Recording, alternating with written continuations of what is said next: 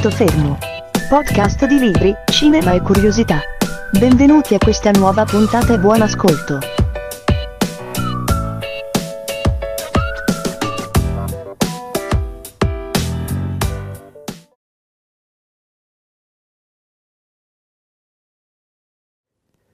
Lucifer and Mephistopheles. Oh, gentlemen, I gave them my soul for my cunning.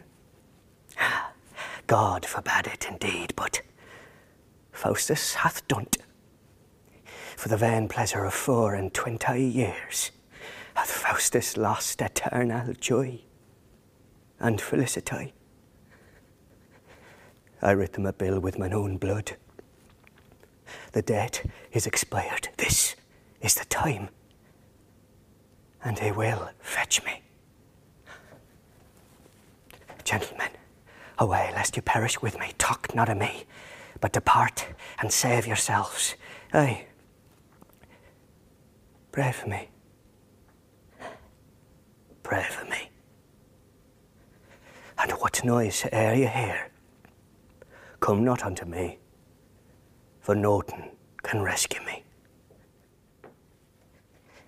Gentlemen, farewell. If I live till morning, I'll visit you. If not, Faustus is gone to hell.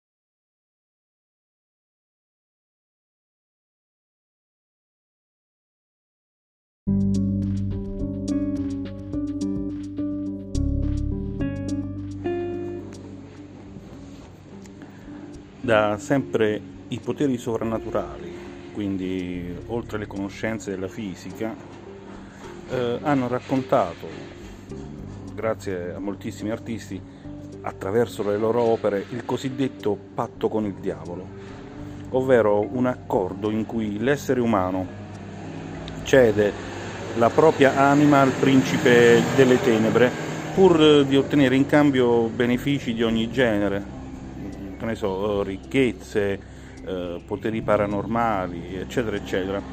E eh, la letteratura mondiale è ricca di questi racconti.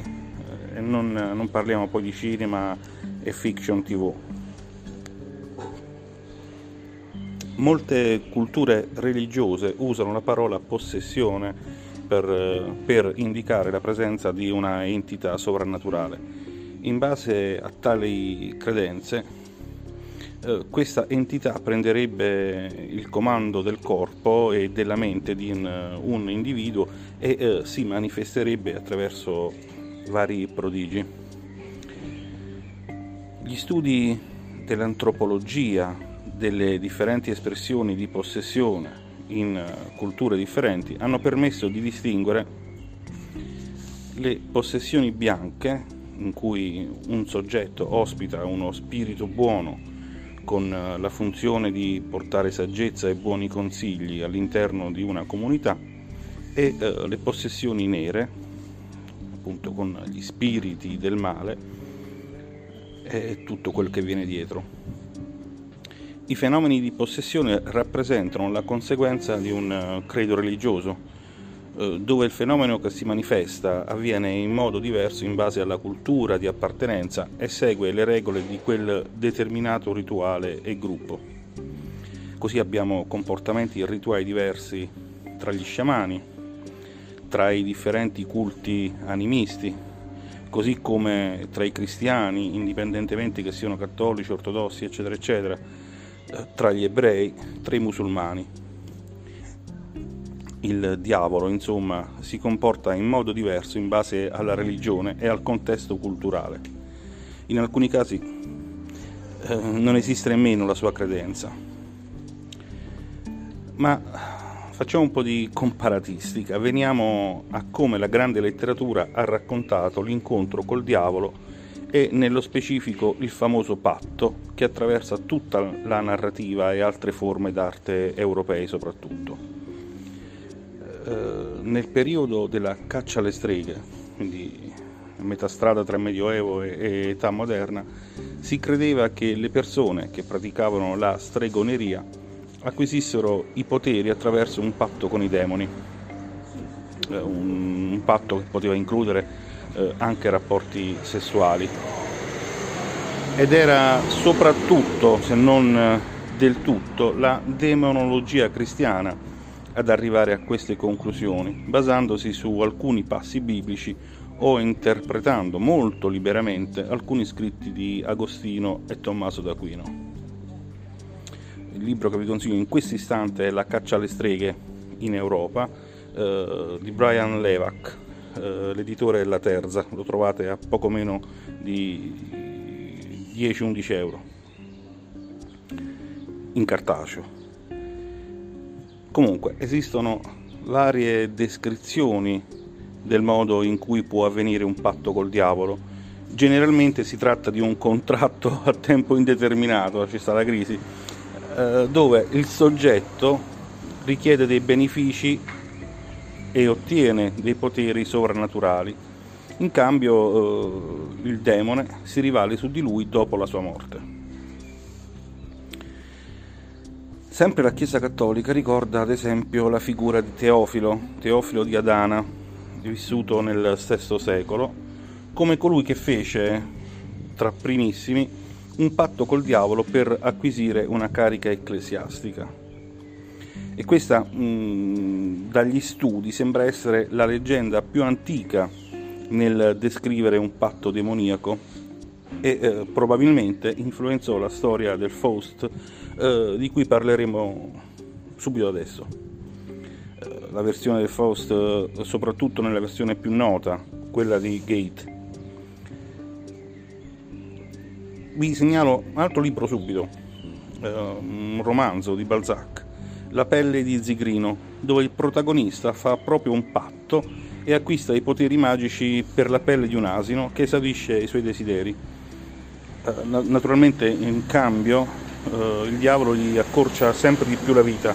Un altro notissimo romanzo sullo stesso argomento, trattato in maniera diversa, è ovviamente di Oscar Wilde con il ritratto di Dorian Gray. Eh, il protagonista, sapete, esprime il desiderio di restare sempre giovane, eh, affermando che farebbe qualsiasi cosa pur di non eh, invecchiare, eh, quindi anche dare la sua anima. Oltre al libro vi consiglio anche la versione da cinema Dorian Gray di Oliver Parker del 2009. Tornando a noi, ai libri, la tradizione letteraria intorno a questi temi ci conduce appunto verso il mito del Faust, possiamo anche leggerlo Faust all'italiana, a un certo Johann Faust, alchimista, mago, astrologo tedesco, nato a Knittlingen eh, nel 1480, quindi esistito veramente.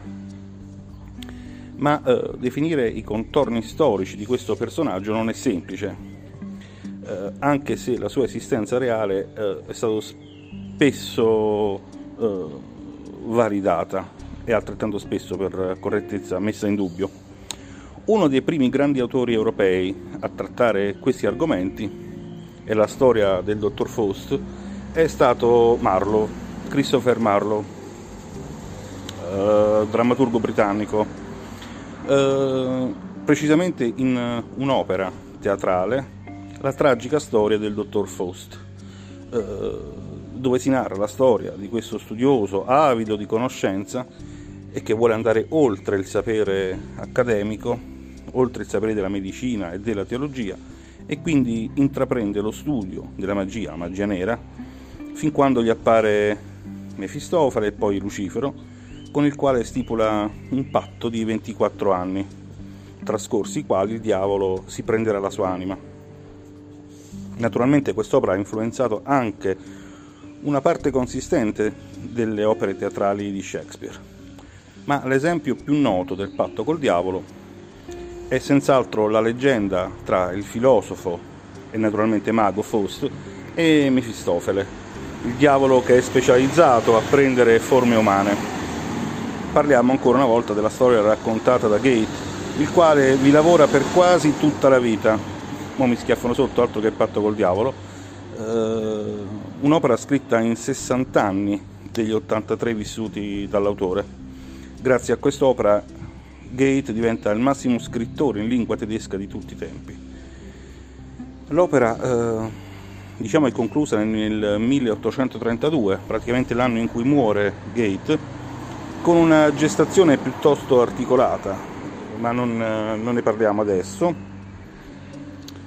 Eh, ma eh, ricordiamo la trama del testo, composto utilizzando oltre 12.000 versi, è rappresentato la prima volta, o perlomeno la prima parte, la prima volta, nel gennaio dell'829 al Teatro Nazionale addirittura di Sassonia. Faust dunque è un docente universitario che si occupa di scienze e alchimia, naturalissimo per l'epoca. Eh, ha sempre amato studiare, imparare, imparare sempre continuamente nuove cose, ma a un certo punto prende coscienza del fatto che questa sua spinta alla conoscenza non conduce a nulla, o meglio a nulla che lo soddisfi veramente. Decide quindi di dedicarsi alla magia per cercare di andare oltre i segreti della natura. Ma per andare oltre la fisica, potremmo dire, eh, deve ricorrere al sovrannaturale, superare i limiti della scienza. Come? Evocando il diavolo Mefistofele, anche se sarebbe più giusto Mefistofele, comunque, eh, con il quale stringe un patto che prevede di servire il demone in cambio vedrà esaudito ogni suo desiderio grazie a dei poteri paranormali, come diremmo oggi. Il patto naturalmente presenta delle regole. Il diavolo lo servirà per un periodo determinato che avrà termine quando Faust, godendo finalmente di tanta felicità, dirà al tempo, ovvero all'attimo, di fermarsi. A quel punto Mefistofele prenderà l'anima del professore che sarà dannato in eterno e schiavo del demone. Naturalmente Faust, da scienziato, non crede nella vita eterna e quindi firma a cuor leggero, col sangue anzi, eh, il patto, mentre il diavolo, che si dice ne sappia sempre più una in più, è convinto che nessuna gioia appagherà mai Faust e anche se la richiesta di fermare l'attimo non dovesse mai giungere, Faust cadrebbe comunque nella disperazione e nella insoddisfazione e quindi automaticamente nella dannazione. Vincerebbe in ogni caso il diavolo. Inizia dunque una vita dedita al piacere, alla ricerca della soddisfazione dei desideri, con tantissimi episodi, siparietti, satira contro la vita accademica, eh, dove c'è il diavolo che lo invita a non sudare per la scienza e per il sapere, ma appunto a cogliere l'attimo, a trattare le donne come diavolo comanda, eh, in questo contesto conosce una ragazza umile, Margherita, che Faust eh, cerca di abbordare mentre esce da una chiesa. Grazie ai poteri del diavolo potrà regalarle gioielli e a corrompere la sua anima ingenua e semplice. Tanto per cambiare, Faust la ingannerà e abbandonerà dopo averla messa incinta. Più tardi nella storia verremo a sapere che la ragazza si suicida no, scusate, la ragazza uccide il bambino affogandolo eh, e sarà eh, accusata di infanticidio e quindi condannata a morte. Tuttavia l'anima della ragazza sarà salvata per via della sua buona fede e del suo cuore semplice, vittima dell'inganno diabolico. Altre sciagure cadono su Faust, eh, quindi so, la morte della madre, eh, la scomparsa del fratello, proprio in un duello con Faust, eccetera, eccetera. Nella seconda parte del dramma, dovete leggerlo, eh, nella seconda parte del dramma Faust eh, si volge alla corte imperiale, dove sperimenta la seduzione del potere, della ricchezza e del trionfo della vita terrena. Nonostante ciò, resta perennemente insoddisfatto. Nonostante riesca a conoscere personaggi della mitologia classica come Elena di Troia, la donna più bella mai esistita, che addirittura diventa la donna del professore, e avranno anche un, eh, un figlio, Euforione, che nella mitologia greca, per chi non lo sapesse, in realtà è figlio di Elene e Achille, qua è un macello peggio di Beautiful. Comunque, ragazzino destinato a morire da creatura. Uh, andiamo a semplificare, accorciamo un po'. Si arriva lentamente alla vecchiaia di Faust, che rimpiange l'umanità che ha in conseguenza del patto rinnegato e maledice la vita.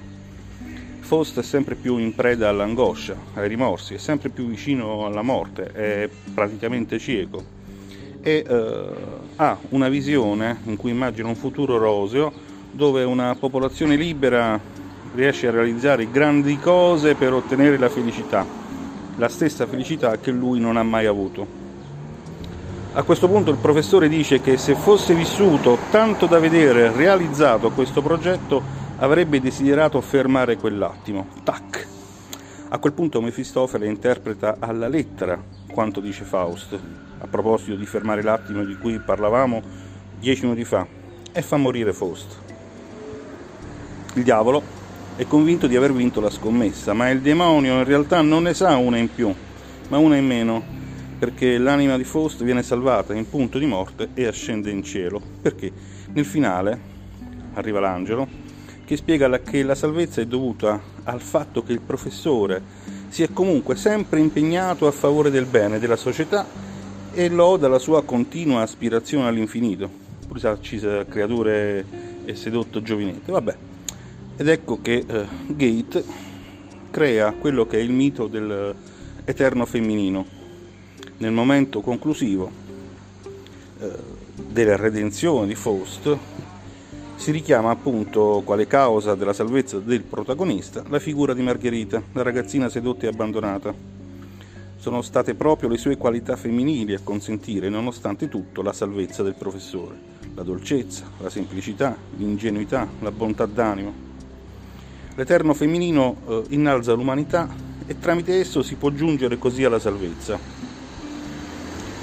Questo ci ricorda ovviamente la tradizione letteraria europea e in particolare quella italiana del dolce il novo, per certi versi anche eh, della scuola poetica siciliana, qua stiamo facendo proprio comparatismo ad altri livelli, e attraverso la commedia di Dante e tutta la letteratura moderna e contemporanea che ripercorre con le varianti occorse nei secoli il topos dell'immagine angelica e salvifica della donna. Chiudiamo qua e l'ultimo libro che vi consiglio è Mario Prats come autore, La carne, la morte, il diavolo nella letteratura romantica di editore Sansoni. Alla prossima!